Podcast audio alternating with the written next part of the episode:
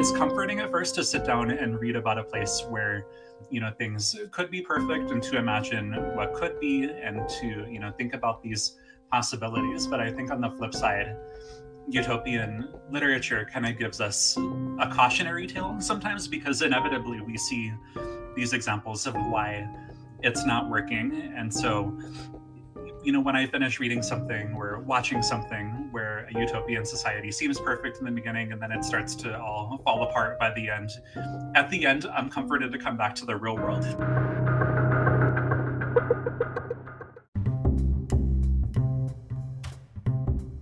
Welcome to Speculative Sandbox, your audio playground for creative storytellers.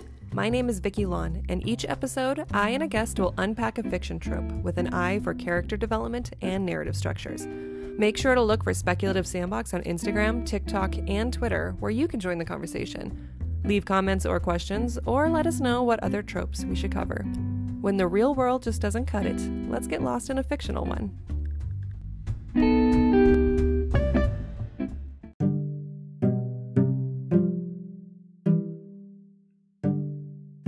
You know what they say one person's trash is another person's treasure. But what if the reverse were true? Can one person's idea of a perfect society actually be someone else's worst nightmare? Author Jacob Devlin joins me in unpacking utopian societies. The term utopia was coined by Sir Thomas More in 1516 in reference to a fictional island society in the New World and that term has been used by writers ever since in reference to their ideal perfect society. What do utopias try to achieve? Equality seems to be the main objective, but because society is not homogenous, are utopias just another form of control with an effective PR strategy? Let's get started. Okay, so Jacob, uh, before we get into the questions, can you tell us a little bit about yourself as an author, a writer, and tell us about your big weekend last weekend? Absolutely, yeah. So first of all, thank you so much for having me on your podcast. This is really awesome. Um, the, my name is Jacob Devlin. I am a fantasy writer. I primarily write middle grade, young adult, kind of straddle the line between the two and go back and forth. Um, I'm based here in Tucson, and I published six books up to this point. And this past weekend, it was really exciting. I got to go over to the, the Tucson Festival of Books, which is a really huge tradition that happens here in Tucson. And I think it's the third largest book festival in the country.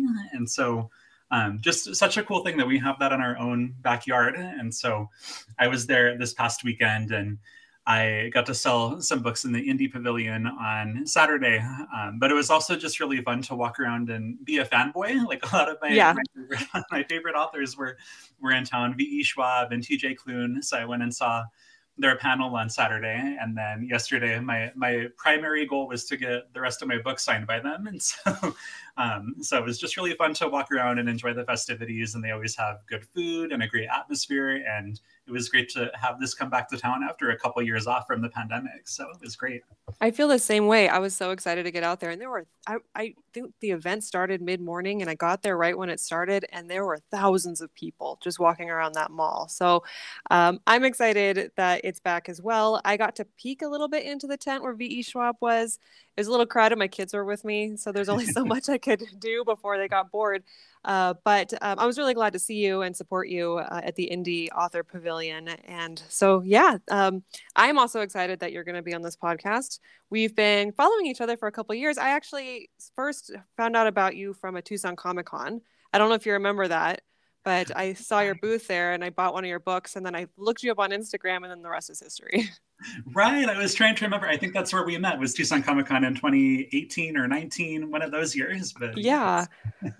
You do a great job with the with all the conventions and the book festivals. So good for you. You're a good author getting your work out there. Thank you so much. That means a lot.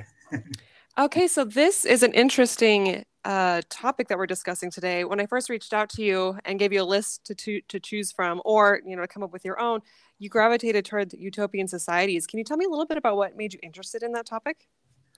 Yeah, definitely. I think that my interest in the utopian societies comes from a couple different things. Number one, I think, is probably my psychology background. That's one of the degrees that I got.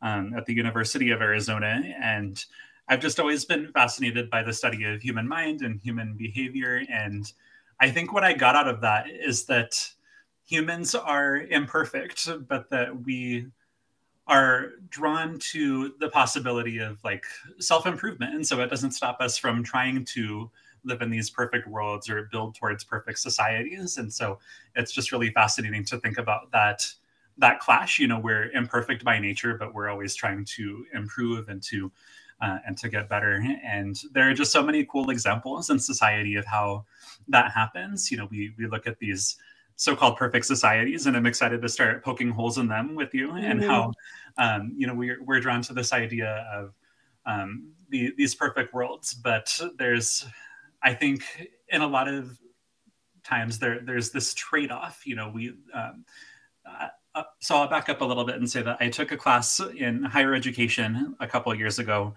and a lot of it was that we were studying systems of higher education. And what I kept coming back to is that this whole system is broken. I was one of those people like burn it all down and start from scratch. It's not equitable and it's not working. And then the professor would always tell me like, "No, Jacob, this the system isn't broken. The system's working, but for who? Who benefits from this?"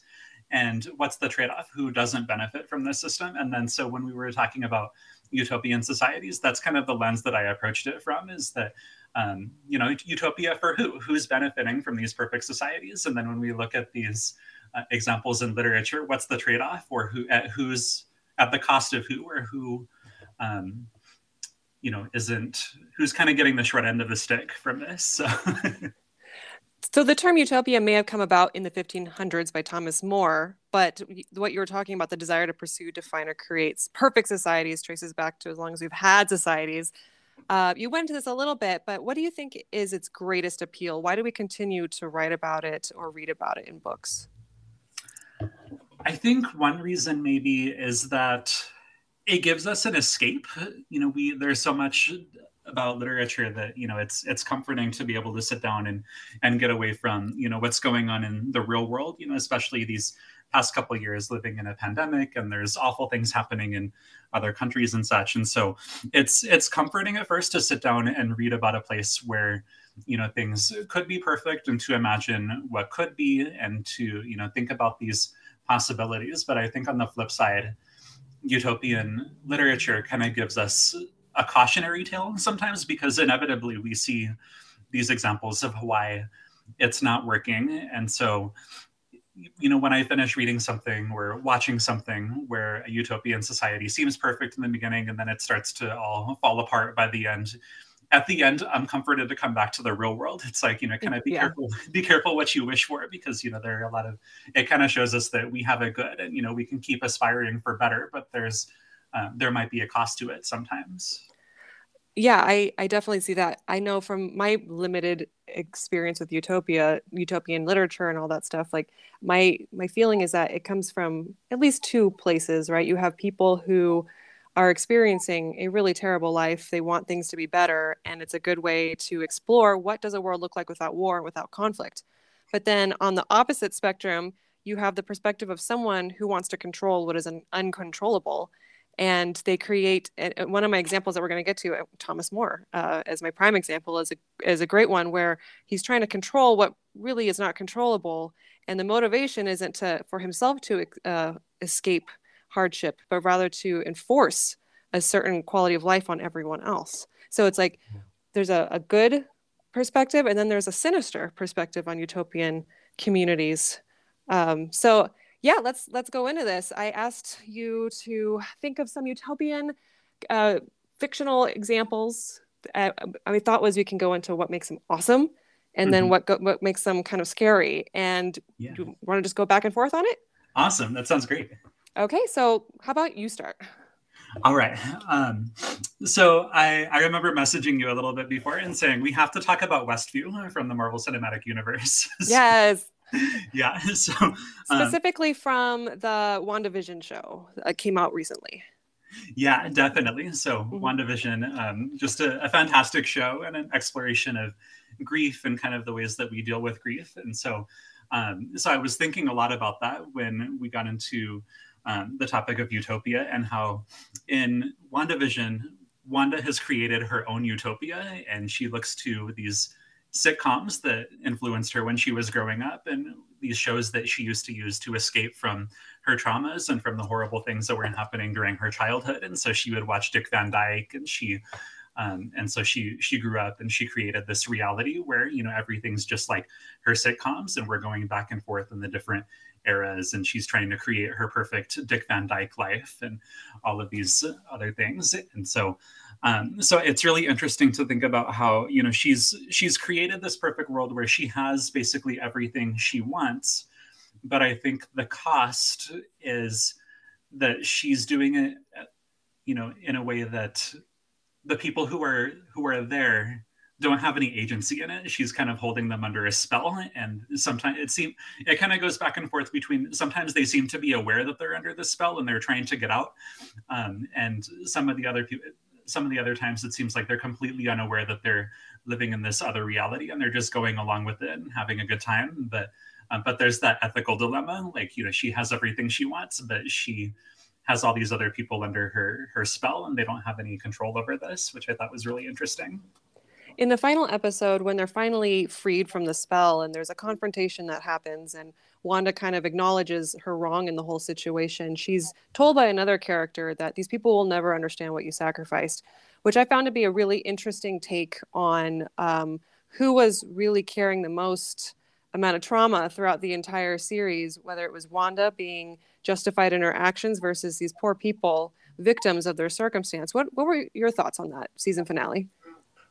Yeah, it was so heartbreaking, you know, to you know think about it from the perspective all the, the the citizens of Westview kind of waking up and getting to go back to their life. But the whole time, you know, I was also heartbroken for Wanda because she, you know, had created this reality where she had everything back. You know, she had her the love of her life back, and she had these two you know perfect kids that she was raising and she had to give all of that up and just the, the show give, does a really great job of taking you into that perspective and what it feels like because you've been with her for so many movies watching her lose and lose and lose and then suddenly she has everything back and from minute one of WandaVision it's this perfect world and then slowly but surely you watch it all fall apart and you see it from from her mind and her eyes and it's just it, it's heartbreaking for everybody really it's i think it's one of the most tragic um, projects in the MCU that we've had so far, but it's so beautifully done and says so much about the way that we grieve and um, and just the the ways that we process that. I love the use of sitcoms because it helps us as the viewers feel what she feels because it's a shared nostalgia, and we all look back on those olden days with with like rose tinted glasses. True. And so be, to be able to use that as the lens for the storytelling was was so interesting, and I just I love the entire show and its its approach. Definitely. And it came out at such a perfect time, too, you know, when we were all kind of trapped at home and many of us were looking to TV, I think, as an escape from the pandemic and from being quarantined and, and stuck at home. You know, I, for me, I know I was watching Schitt's Creek and, and, you know, kind of getting stuck in my own sitcoms too. And so it was just so interesting how, you know, the, the timing of WandaVision coming out and talking about like her kind of trapping everyone else in these sitcoms and these perfect worlds was really cool. Absolutely. Okay, so my first example, I decided to go back and pick apart the source of the word utopia, which was Thomas More's book Utopia. Mm-hmm. Uh, he describes a fictional island society in the New World. And some of the pros I guess you can pull from this uh, is that people are free to choose their own religion without fear of violence. All assets are shared. Agriculture is the main industry. Men and women share work. All citizens work. Unemployment is no problem. Okay. Mm-hmm. So we've established this little society. But then you start to break down what a lot of those things mean. And this is where you start looking at the perspective of the person creating the utopia, the need to control what is uncontrollable. Mm-hmm. And the cons that I was able to list from this, this situation is number one, there's no private property. So there's a loss of individualism. There's mm-hmm. no locks on doors. So a safety issue. The first thing I think of is I need to have locks on my doors. yeah.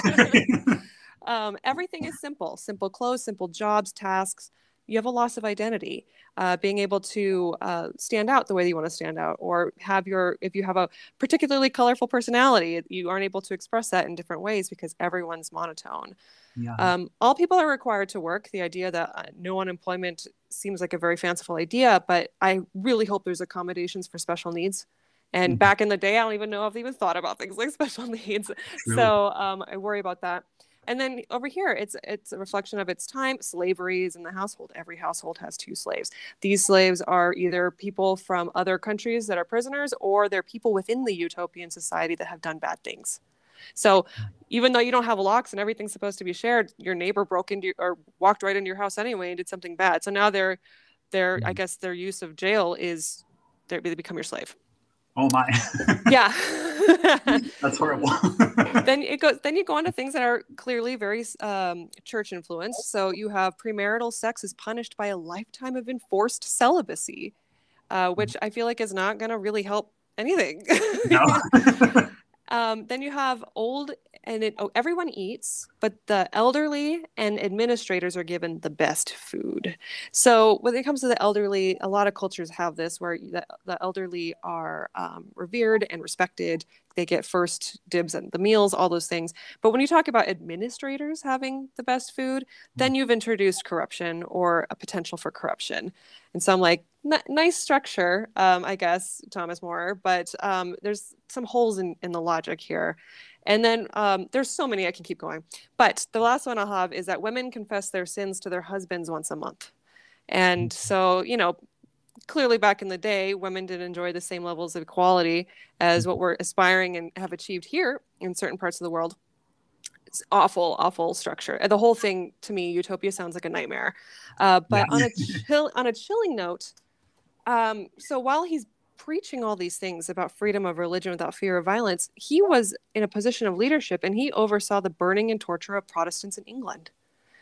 Oh. So I, it's just scary when you think about what people will preach and say is perfect versus what they themselves represent. Um, there's a really great New Yorker article that explains the contradictory and hypocritical nature of the Utopian project, and this um, it's called "The Return of the Utopians." Highly recommend. So Wow. There you go. That that that's my first uh, dissection. Yeah, that's fascinating. Yeah, I agree. That sounds like a, a, scary place to live, and it comes back to that idea of utopia for who. You know, that's his perfect world, but there's so many power structures there that, um, you know, it sounds like it would be a horrible place for a lot yeah. of people to live. So, exactly. yeah. Um, I was thinking about um, you you had mentioned Star Trek when we were emailing, and to be honest, I don't know very much about the the world of Star Trek. But I went back and I rewatched that first J.J. Abrams movie. I remember really loving that when it came out.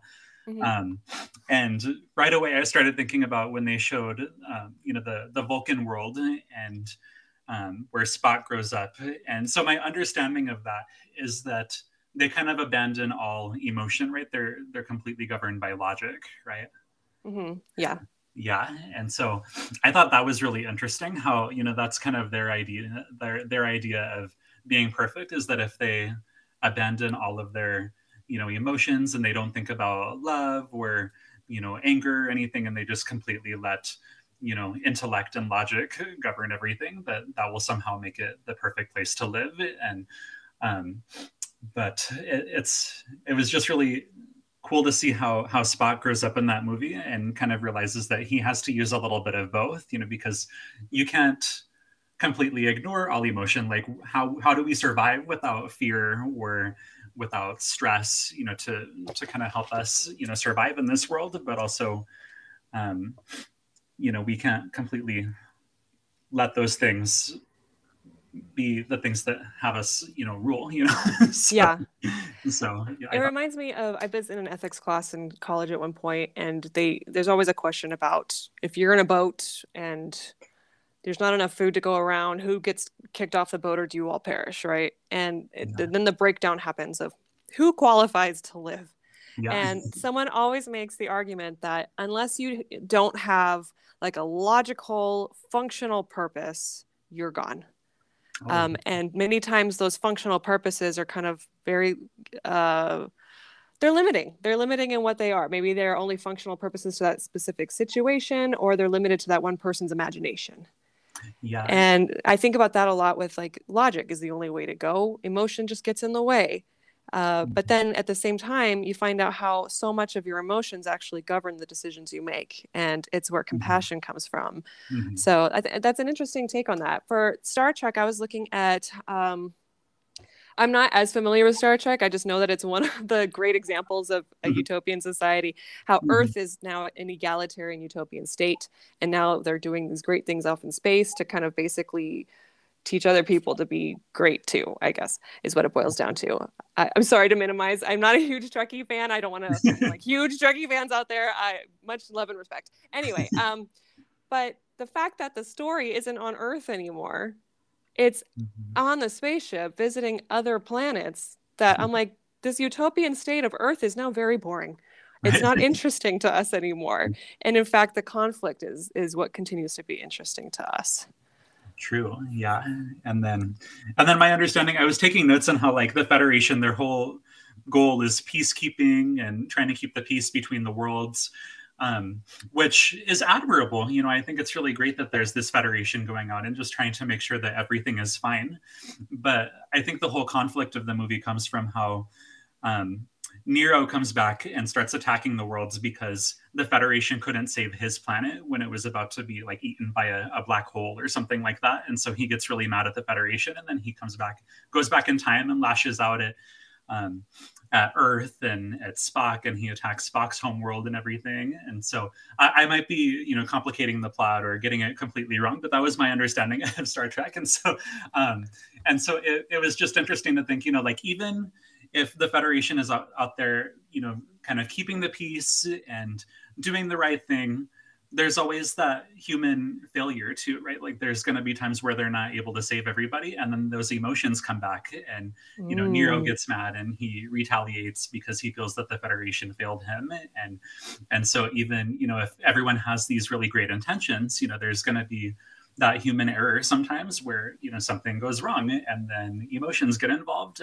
and and so i don't know if it's possible for perfection to exist if we can't always do you know follow our best intentions too yeah no that that's a really really good point and it takes us back to at what at what point in a society does the breakdown start happening yeah. um okay is there anything else that you wanted to say about star trek before i move on to the next one I think that's all I have for Star Trek. Yeah. Okay.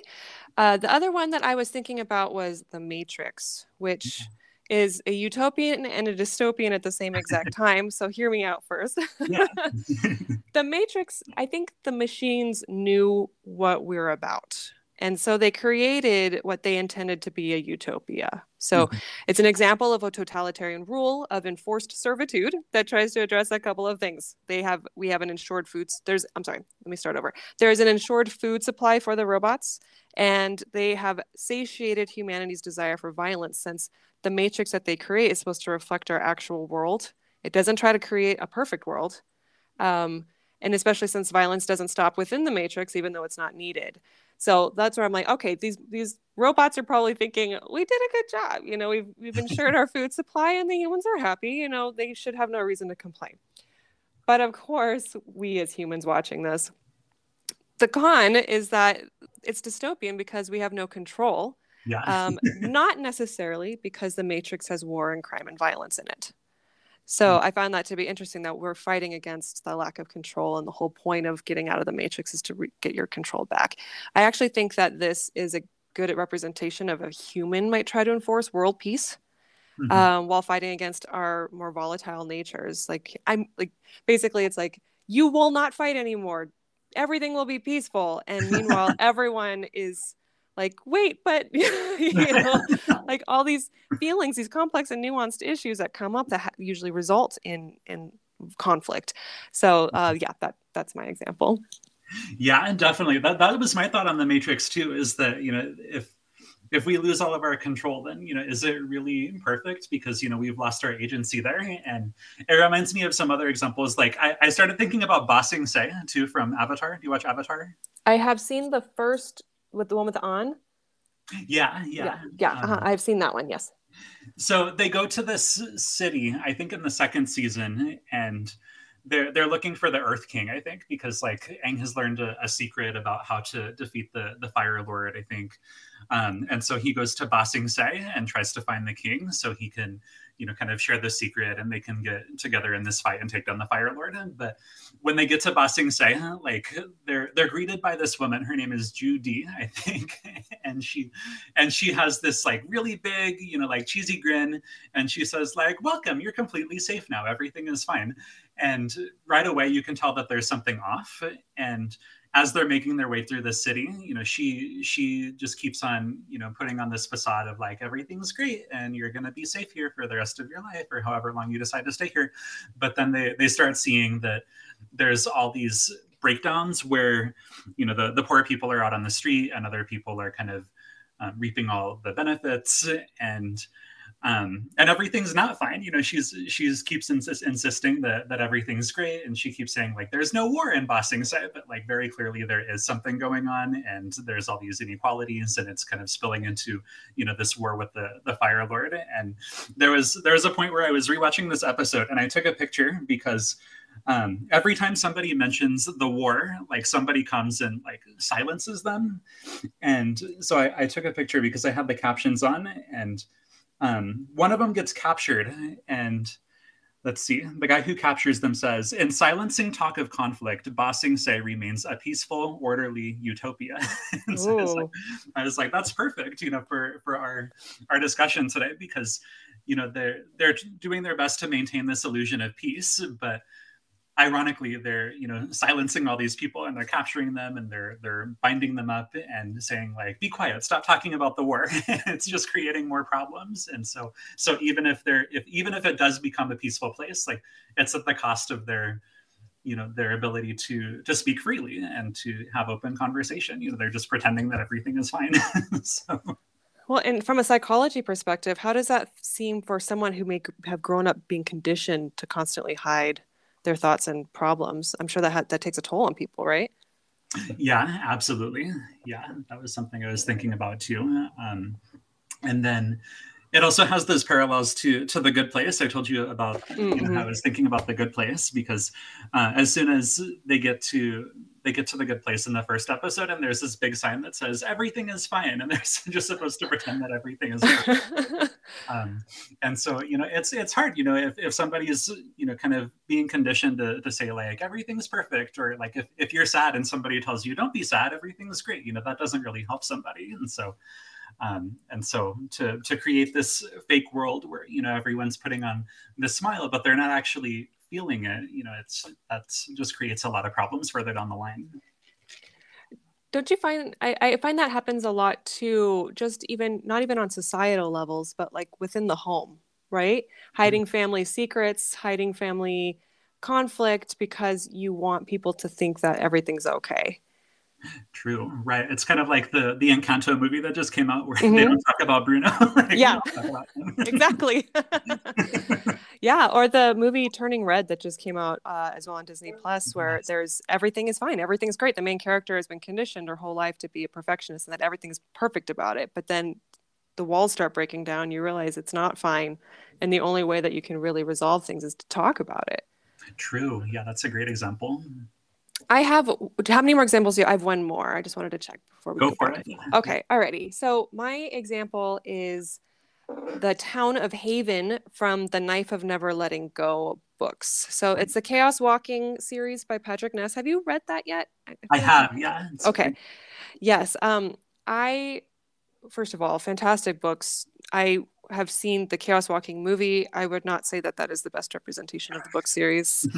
uh, but anyway, so the utopia that I'm referencing is the town of Haven. It is the final endpoint for our heroes, Todd and Viola, as they are fleeing the villains. So the whole movie, they're trying to get away from these people that are trying to take over all of society along um, on their planet.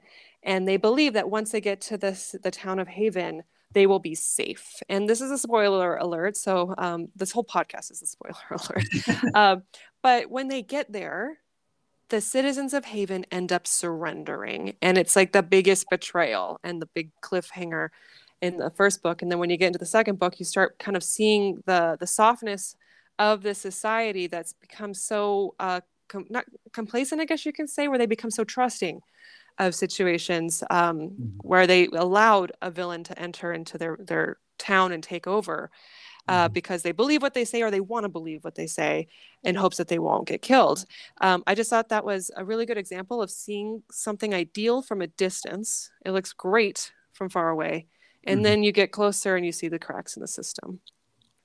That's true. Yeah. The, those were such great books. Um, I'm trying to remember because I think part of the appeal for them is that they want to get to this place where you can't hear anybody's thoughts, right? The germ hasn't infected Haven. Is that part of the idea? They have figured out how to, um, yes, suppress the thoughts. I don't remember exactly those, if it was never got there or if they learned how to suppress it. But yes, you're right. Right, right. Yeah, because that, that I think was part of why I, I love the book so much. Like it was just so interesting to think about a world where you can hear everybody's thoughts and just the complications that would come up with that. And so um, so they're basically what they're trying to get back to is this world that almost looks like ours. You know, you can't hear anything, but um, but then when they get there, there there's all of these complications that arrive with the mayor having beaten them there and then separating separating everybody out. You know, all the all the boys are over here learning how to be strong warriors, right? And all the girls are over here. They're supposed to be the healers, and so there's all mm-hmm. those you know gender dynamics at play there. Um, but yeah, in in the end, Haven was just so horrifying from what I remember.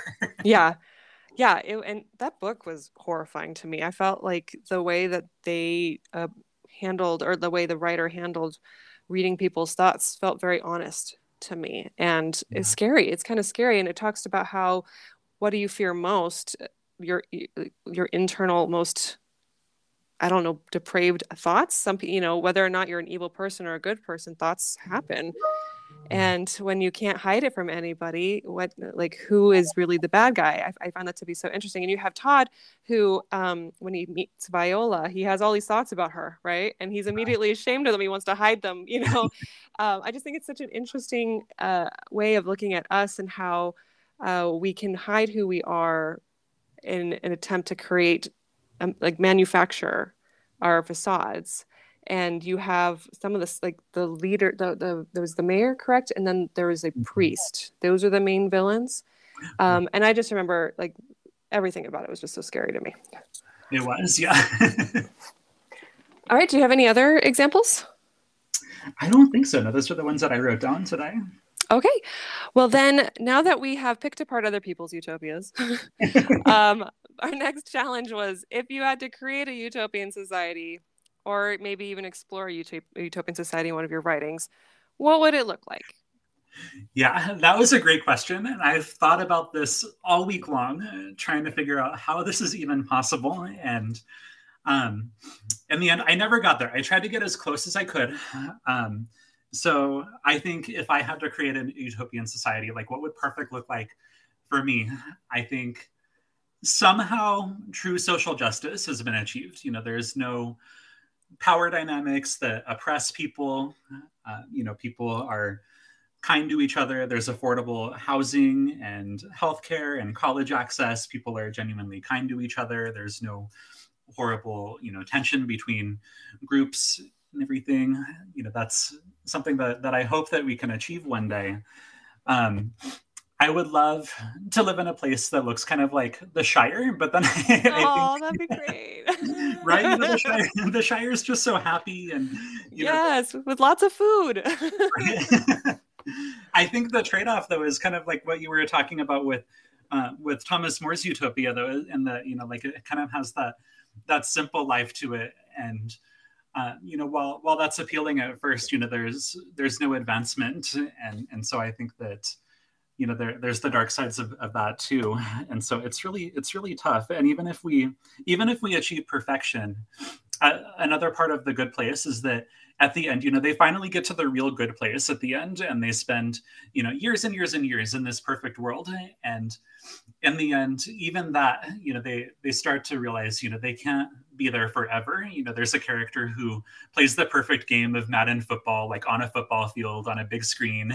and then that's kind of his moment where he's like, I think I've done everything I ever wanted to do. Like, I'm ready to move on. I'm ready to just not exist anymore. And then, like, wow. one by one, you see all these characters have that moment where it's like, okay, I've seen everything, I've done everything, I've lived in this perfect world, and my soul is at peace now. I'm ready to move on. And so, so I think the good place was just such a great example of how you know, like even if you get even if you get to perfect, like it can exist forever. So yeah, otherwise mm. it's being perfect. So so my example of a utopian first of all i just have to acknowledge that i once tried to create a utopian society in animal crossing and tom nook did not let me because he's greedy he's this little he's this little bear thing i think he's a bear and he just keeps um, taking my money for the development of this island. And uh, you know for me that my my idea of it was to have like nice peaceful where people can settle their tent anywhere they want and grow however they want. And then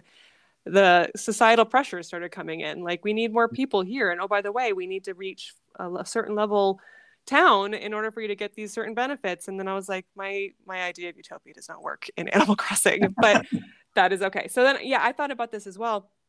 And i took it from um, i'm like all right what do humans need to be happy? You and you have the classic maslow's hierarchy of needs pyramid. Yeah. Um, the four fundamental uh, excuse me, the four fundamental needs that a person needs to feel content. So you have the physical, air, food, water, sleep, clothes, shelter. Then you have security, health, emotional, financial, personal security, relationships, so family, friends, and intimacy, and esteem, which is respect, self respect, and independence. So I feel like as long as those things are met, you have a good foundation. Um, mm-hmm then we, there's certain things that I think are essential to making sure those things are met, like solving food scarcity. Hmm. Um, mm-hmm. From my angle, I think it was less about controlling others as a means to prevent violence, but rather to have a more responsive system to conflict. We know people are going to have issues with each other. So, mm-hmm. um, how can we reduce the actual violence? Um, the only way I could think of, well, if I'm thinking in a, a totalitarian approach, um, the Big Brother system used for intervention, but how do you do, use Big Brother without it being Big Brother? You know, right? Yeah, those are my thoughts.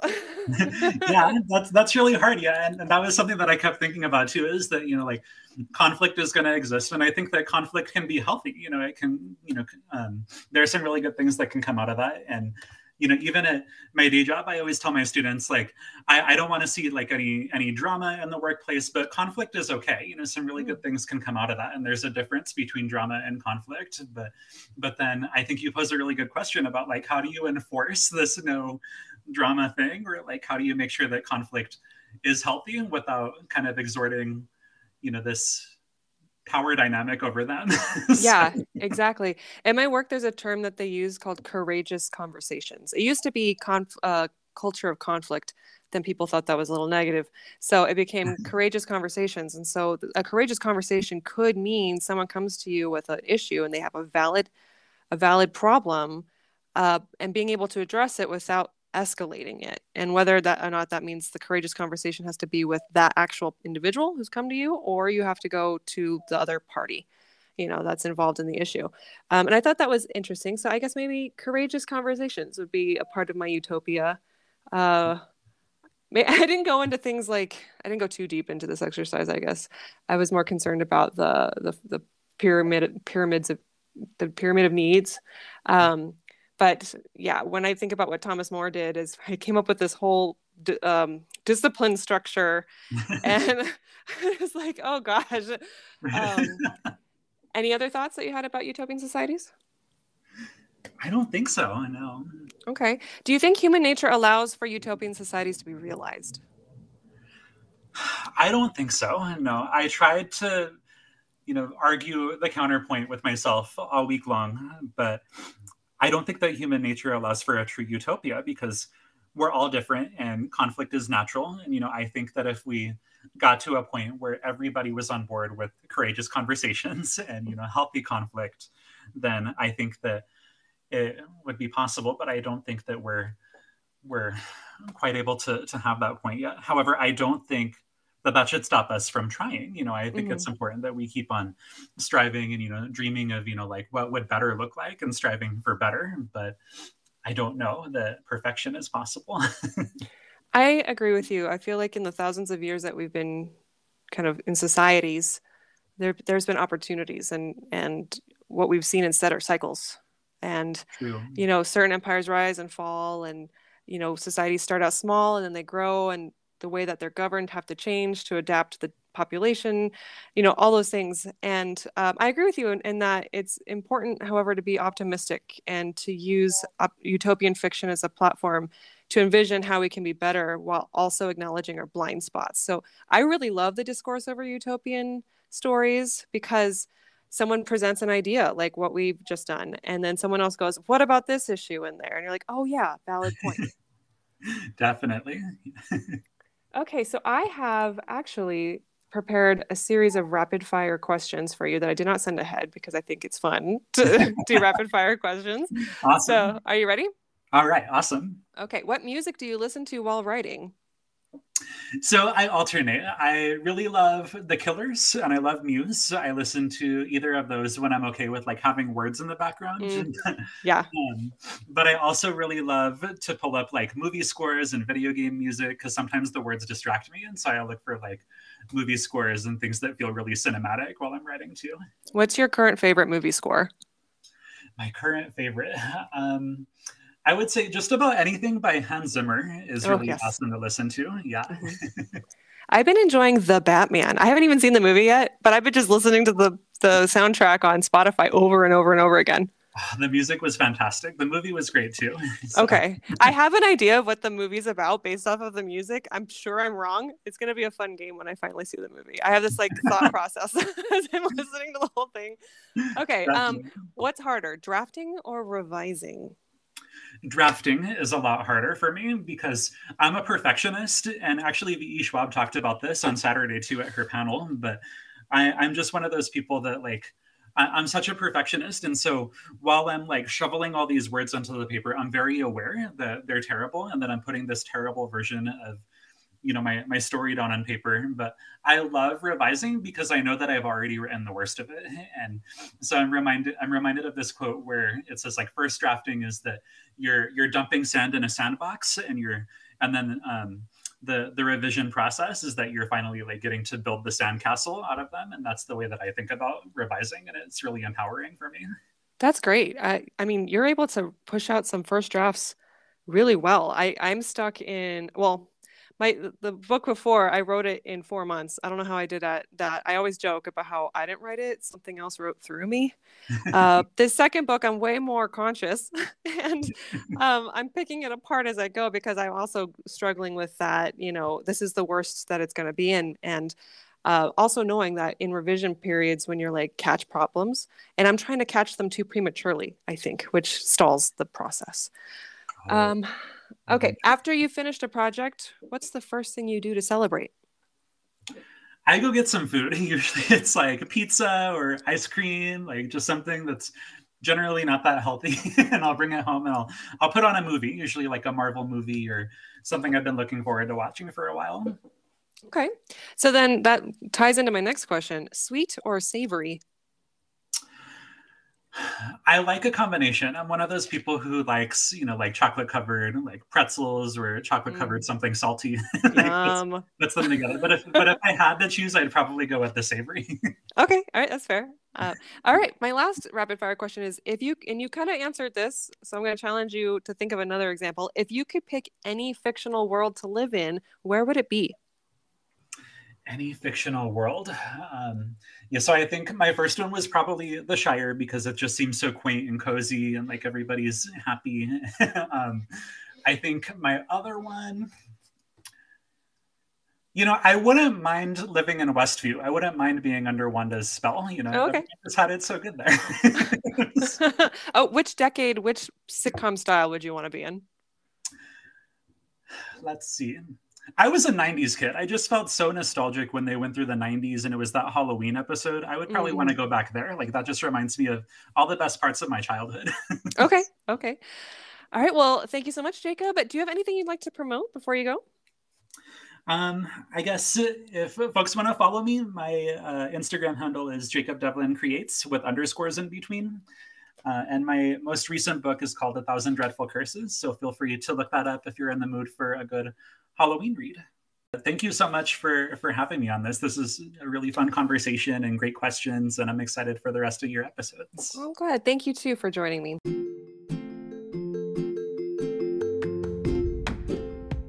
Speculative Sandbox is a volunteer run podcast that relies on the collaboration of fellow creators like you. Join the conversation and participate in fun polls and questionnaires on TikTok, Instagram, and Twitter. Interested in being in a future episode? Our DMs are open, or you can email speculativesandbox at gmail.com.